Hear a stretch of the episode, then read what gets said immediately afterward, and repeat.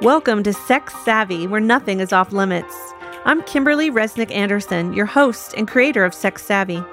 I've been helping couples and individuals achieve optimal sexual health for more than 25 years.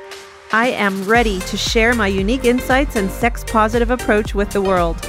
We'll talk about hangups, kinks, fantasies, and function, what's hot, what's not, and most importantly, how to become sex savvy.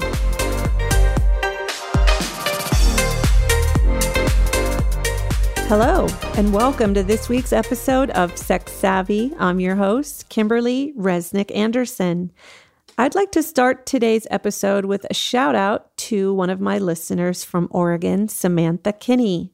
Samantha reached out to me because she's a fan of Sex Savvy, and she told me that she was invited to teach a human sexuality course at Linfield College in McMinnville, Oregon this fall.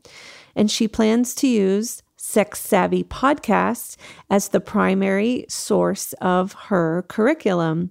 She's going to be having her students listen to Sex Savvy each week, a different topic, and then they're going to be discussing the topic and also doing the sex IQ quizzes. And it sounds like a lot of fun. Samantha, I'm so glad that Sex Savvy inspired you and that you will be using it in your course this fall. Let me know how things turn out. Today's topic is pelvic pain. Now, pelvic pain is something that if you don't have it or know someone who has it, you may not even know that it's a thing. You may not realize that it's a growing, increasingly common, and increasingly debilitating uh, health concern throughout the United States and throughout the world. I'm going to be giving you some statistics on pelvic pain, talking to you about different types of pelvic pain, and a little bit about treatments but today I'm going to primarily focus on the psychological impact of pelvic pain because, as a mental health provider, that's my role. I'm not a physician, so I don't want to get too bogged down on the medical aspects. I will have an upcoming episode where I talk with a sexual medicine physician about pelvic pain and how to treat it from a hormonal medical perspective. I'm also going to be chatting with two pelvic floor physical therapists you may not know, but pelvic floor physical therapy is a highly efficacious intervention for pelvic pain. And I'll be talking to two pelvic floor physical therapists in another episode. But let's go ahead and start talking about the psychological and emotional impact of pelvic pain. So imagine not being able to have sex. Seriously, imagine Every time you attempt intercourse, searing, burning, ripping pain shoots through your pelvis. Sometimes you bleed. Sometimes you bleed for days after having some sort of penetrative sex. Sometimes it hurts to go to the bathroom for up to a week. Sometimes it burns when you pee. Your partner's erect penis is perceived as the enemy. As the so called enemy approaches, you brace yourself and white knuckle it. You avoid dates with your boyfriend because he might expect sex afterwards. You don't snuggle with your husband because he might, God forbid, think you are initiating sexual contact. You wear flannel PJs to bed in the hopes that your husband won't get turned on. Anything you can do to reduce the risk of having to accommodate that enemy. If this sounds familiar, you may be one of millions of women who suffer from chronic pelvic pain called dyspareunia. Dyspareunia is defined as persistent or recurrent genital pain that occurs before, during, or after intercourse. In the newest Diagnostic and Statistical Manual, the DSM 5, the diagnosis of dyspareunia was replaced with genitopelvic pain penetration disorder. Sadly, by the time I meet most of my clients with pelvic pain, they've been seen by three or six or nine doctors who have all told them that the pain is in their head. They've been told you just need to relax, honey, or have a glass of wine. It will help you loosen up. This chronic gaslighting by physicians and often partners that the pain is not real sets women up to question their reality and sometimes even their sanity. The truth pelvic pain is a real, diagnosable, treatable medical condition, and the emotional impact is also treatable.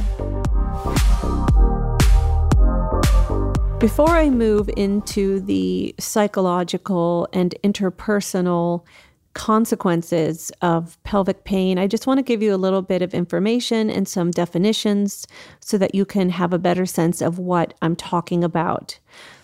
I want to talk to you now about vulvodynia. Vulvodynia, simply put, is chronic vulvar pain without an identifiable cause. The location, consistency, and severity of the pain varies from woman to woman. Some women experience pain in only one area of the vulva, while others experience pain in multiple areas. And there's a technique used in the doctor's office where a physician will take a big Q tip type instrument and touch different spots along the vulva like a clock. So three o'clock, six o'clock, nine o'clock, 12 o'clock, and then ask a woman to assess her pain level in the different locations. A woman might have pain at three and nine, for example, on that vulvar clock. Some women report that the symptoms are burning, but some report it as a, a, a ripping or a tearing sensation. And these descriptions vary uh, significantly. One woman reported that the pain felt like someone pouring acid on her skin. Other women have described it to me as like a knife stabbing them. There are two main subtypes of vulvodynia. One is localized and one is generalized. And sometimes they're both occurring at the same time.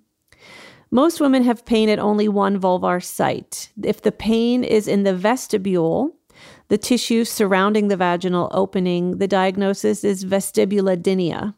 And we used to call this vulvar vestibulitis syndrome or VVS. The majority of women with localized vulvodynia have what we call provoked vestibulodynia, in which the pain occurs during or after pressure is applied to the vestibule. So there's provoked and unprovoked pain. And provoked pain is when there's something causing pressure or touching the tender area. This can be sexual intercourse, tampon insertion, a gynecologic exam, could be from the speculum, could be from prolonged sitting, or even from wearing uh, fitted or tight underwear or jeans. A less common form of localized vulvodynia, known as clitoridynia, which is pain in the clitoris, can be very painful. So, the opposite of localized vulvodynia is what we call generalized vulvodynia. And for women with generalized vulvodynia, pain occurs spontaneously without any touch or pressure or stimulation and is relatively constant, but there can be some periods of symptom relief. Activities that apply pressure to the vulva, such as prolonged sitting or sexual intercourse, may also exacerbate symptoms. Since vulvodynia is technically not a gynecological condition, many experts favor a multidisciplinary approach to its management. When I was the director of sexual health at a hospital in Northeast Ohio, I put together a, a team where it was sex therapist, pelvic floor physical therapist, and vulvar specialist. I had a OB-GYN who specialized in uh, vulvar disorders on my team. And it's important to have an interdisciplinary approach when dealing with pelvic pain because we can provide a continuity of care and a comprehensive approach that without the interdisciplinary team might leave a woman feeling um, like certain aspects of her condition are not being taken care of. So you're going to want to have a gynecologist or a vulvovaginal specialist, maybe a dermatologist, maybe a neurologist, hopefully a pain management specialist, maybe a urogynecologist, and and especially you're going to want to have a pelvic floor physical therapist what is often missing from this list is a sex therapist or mental health professional. This particular condition affects women profoundly emotionally in terms of their femininity, their sexual self esteem, their capacity to engage in sexual relations, their overall well being. And I often see lists for vulvodynia treatment that don't include a mental health component. And I would like to say that I think that is doing a disservice to women and that there should absolutely be an emotional or psychological piece to the team. Sometimes when women have vulvodynia, we will recommend that they uh, discontinue any sort of irritant. We might recommend an oral pain blocking medication, possibly an older kind of antidepressant called a tricyclic, maybe an SSRI or an anticonvulsant, even sometimes opioids. There are topical medications that we sometimes use an estrogen or testosterone cream. There's topical anesthetics such as lidocaine and other topical compounded formulations that might include an anticonvulsant and an antidepressant and an anesthetic component as well. We often recommend pelvic floor physical therapy. Some women use nerve blocks. Some women use neurostimulation and spinal infusion pumps. Some women end up having surgery. I've had some patients who had surgery for provoked vestibulodynia and it was successful. I've also had women undergo surgery and it made things worse. So there's a lot of things that we can do. And I don't want to spend, as I said, too much time talking about the medical part, but really focus more on the emotional impact of this for a woman and her relationship. Chronic pelvic pain can affect work, school, hobbies, social life, family life, sexual health, relationships, and in extreme cases, even the will to live. I have had women contemplate suicide because they are unable to get relief from their chronic pain. Acute pain is immediate, severe, and short lived. You break your leg, it hurts a lot, and then you get better. Chronic pain, on the other hand, is always there. It never goes away. Like an albatross on your sexual back, it mocks you day and night. This seemingly never ending burden can cause anxiety, depression, sleep disorders, chronic fatigue, and as I said, even suicidal thoughts. My patients with chronic pelvic pain describe their bodies as broken, unfeminine, and damaged. They feel betrayed by their bodies. They're keenly aware of the fact that they have to choose between pleasing their partner and dealing with the physical discomfort, which can last for days, or avoiding sexual contact and worrying that their partner may leave them or be unfaithful. Neither option is appealing. They feel like no matter what they choose, someone loses. Either they take one for the team and suffer physically, or they avoid sex and hope their partner will stick around. Although chronic pelvic pain complicates physical and emotional intimacy, it can provide couples with an opportunity to be honest, creative, flexible, and playful. These four traits honesty, creativity, flexibility, and playfulness allow couples to overcome even the most shameful and embarrassing situations in the bedroom. A condition like chronic pelvic pain may force a couple to work a little harder to get in the sexual groove, but it is definitely worth it. So she mastered the art of faking orgasm and camouflaged her sounds of pain into sounds of pleasure. As we know, pleasure and pain light up in the same part of the brain when studied in MRI. When someone's having an orgasm, the look on their face is hard to differentiate between pleasure and pain. When my patient screamed out in pain, she hoped he would think she was enjoying herself. Once she sought treatment, I encouraged her to be honest with her husband about her medical condition so he could support her physically and emotionally.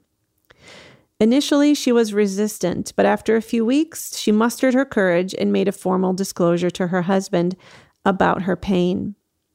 When she told him she had a chronic pain disorder, he said, No shit. She was completely stunned. You knew? She said. Well, it's obvious, he said. Took her a second to process. Then she simply ended the conversation with, You bastard.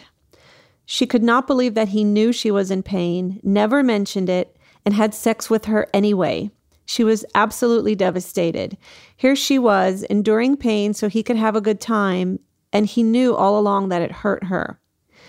In this particular case, my patient was so angry and so hurt that her husband was willing to don't ask and collude in her don't tell that she felt like she could no longer safely be in a relationship with him and ended up initiating a divorce. Many women worry about the impact that their chronic pelvic pain will have on their relationship. They worry, will my partner leave me? Will I be able to have kids? Women with pelvic pain are keenly aware that ongoing sexual contact is a healthy, appropriate, reasonable expectation in a committed relationship. When women are sexually out of commission, they often feel guilty. My husband deserves to have sex and I can't give him that. How can I expect him to live this way? It's not fair to him. Single women have their own unique worries. They wonder if they will ever find a partner willing to commit to them given their sexual baggage. It will become evident quickly that I can't have normal sex. Maybe I'll just stay single and adopt a baby. Young women with chronic pelvic pain worry if they will ever be able to conceive through traditional means and deliver a baby vaginally. If I can't even get a tampon in there, let alone an erect penis, how can I get a baby out? Some women resent needing to use such interventions as vaginal dilators, which are a set of graduated dilators that can be made from silicone, or plastic or metal. And they go from the size of a small pinky to the size of a large erect penis. Women are taught to start with the smallest dilator that they can tolerate and then use the increasingly larger dilators as they can tolerate more and more penetration. Women also use Valium suppositories to relax the muscles in their pelvic floor, or they are prescribed pelvic floor physical therapy, which I mentioned is highly efficacious. But women resent having to use these dilators or Valium suppositories or go to a pelvic floor physical therapist. They're afraid they'll need to do these things forever to maintain any progress. I just want to have sex like a normal person. I don't want to prepare 24 hours in advance with dilators and suppositories or Botox injections in my vagina. I just want carefree, pain free sex. Don't be discouraged. There are many effective treatment options for pelvic pain, and many women do get better. But I must warn you, however, that chronic pelvic pain, even after successful treatment, leaves a complicated legacy in many relationships. The good news is that I've seen transformations occur time and time again in my office, and it can happen for you as well. After treating hundreds of women with pelvic pain, I've identified four common, predictable, what I call traps that couples fall into after dealing with chronic pain. These traps, although common, can be avoided by educating couples in advance or at least educating couples in the throes of these dynamics. Being aware of the potential dynamics make it easier for couples to do damage control if they do find themselves stuck in one or more of these traps. I call the first trap the credibility issue because it can take literally years to get a proper diagnosis of pelvic pain by the time a woman finally gets treatment, the couple may be facing mountains of resentment and disappointment. Without realizing that there is a medical problem, a legitimate medical problem, many partners suspect that their girlfriend or wife may have been lying or exaggerating or even faking her pain to avoid sex. Because there is often no visible pathology, it's hard for partners to believe that something is wrong. Especially when five doctors said nothing is wrong, this resentment can spill over into other aspects of the relationship, undermining overall positive regard and goodwill. Couples counseling can successfully address this issue. I have seen many couples where the man assumes that the woman is faking because he thinks she doesn't like sex or doesn't like sex with him. And it can be very frustrating for women who indeed have legitimate pain, but are unable to explain it to their partner and know that their partner is doubting their pain. And it can cause a lot of, of problems. And in spite of education, even after there's a legitimate, proper medical diagnosis, men sometimes still are stuck in that resentment. I call the second trap throwing the baby out with the bathwater. When sexual intercourse is off the table, couples often end up avoiding all types of intimacy. Because they both know it won't go anywhere, i.e., lead to intercourse, over time they stop displaying all types of physical affection. They sit on separate sides of the couch, they sleep in separate bedrooms, and they avoid all things sexual. Just because a woman may be temporarily unable to tolerate intercourse, it doesn't mean that all physical touch needs to disappear. In fact, now more than ever is the time to shower each other with sensual touch. Couples need to be creative and intentional about maintaining physical and emotional intimacy when intercourse is not an option. Please don't throw the baby out with the bathwater. It is not an all or nothing situation, or at least it doesn't need to be. Having intercourse off the table can be an opportunity to learn about your partner's sexual fantasies, history, expectations, and preferences. Couples can use this time to grow deeper and being creative about other ways to give and receive pleasure. The third trap is what I call de erotization. After months or years of sexual famine, men may subconsciously de eroticize or desexualize or write off their partners in a sexual way. They render them asexual because it is too painful to long for what they know they cannot have. One patient told me, when I allow myself to think of her in that way, I become angry or depressed. It's better to just think of her as my wife and the mother of my children and not my lover. Once you write someone off as a sexual partner, it can be hard to shift back. Emotional intimacy, non genital pleasuring, and novelty, for example, sharing a new experience or situation with your partner, can kickstart dopamine, the neurochemical that activates libido. This may assist with rekindling sexual energy after a period of extended abstinence. The fourth trap is what I call post clearance collusion. Because pelvic pain is treatable, many women do get better once they finally receive the proper care. During the initial stage of treatment, there is typically an abstinence period where the couple knows there will be no sex. Once a woman is cleared for sex, many couples spiral downward.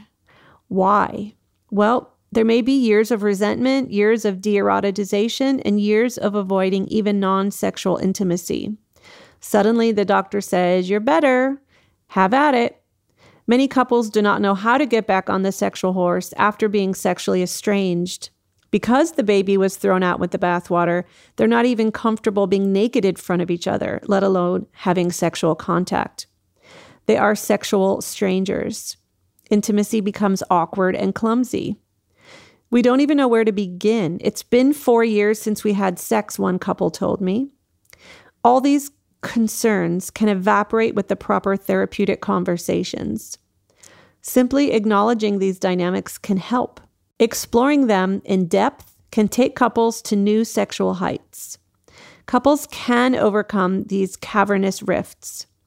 If you and your partner are dealing with the psychological legacy of pelvic pain, send me an email or call me. Don't let this complicated legacy rob you of one more day.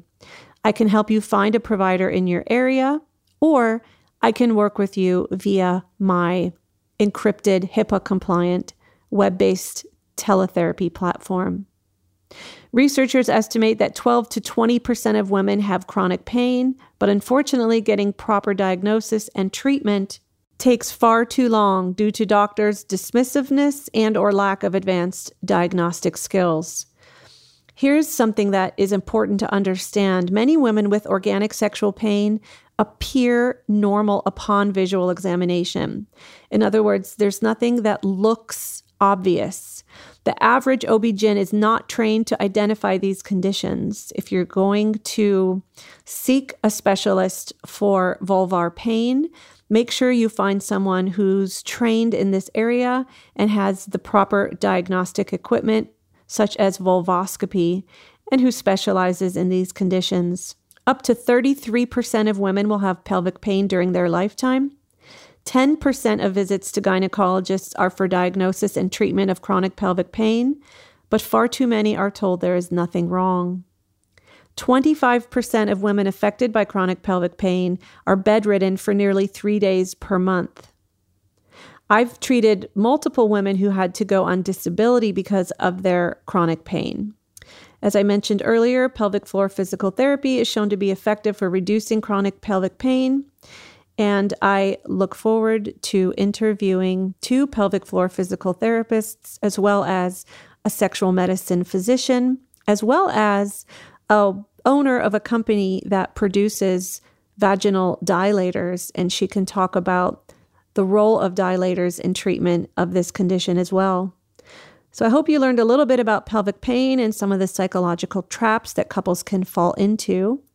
Another thing that I didn't talk about today is how women need to reclaim their femininity and sexuality aside from any interpersonal dynamics with their partner.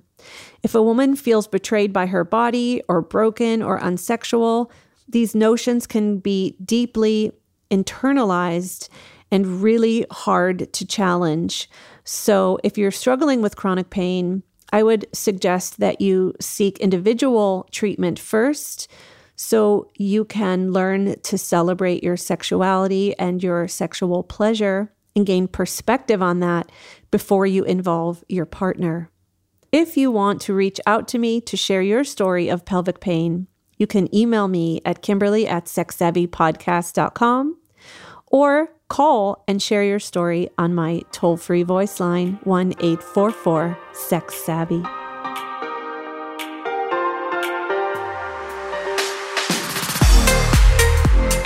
You've been listening to Sex Savvy. If you find value in this podcast, please like, follow, share, comment, or review on your favorite podcast app. Your participation helps keep Sex Savvy free and available to all who are interested. Kimberly and the entire Sex Savvy team appreciate your loyalty and support.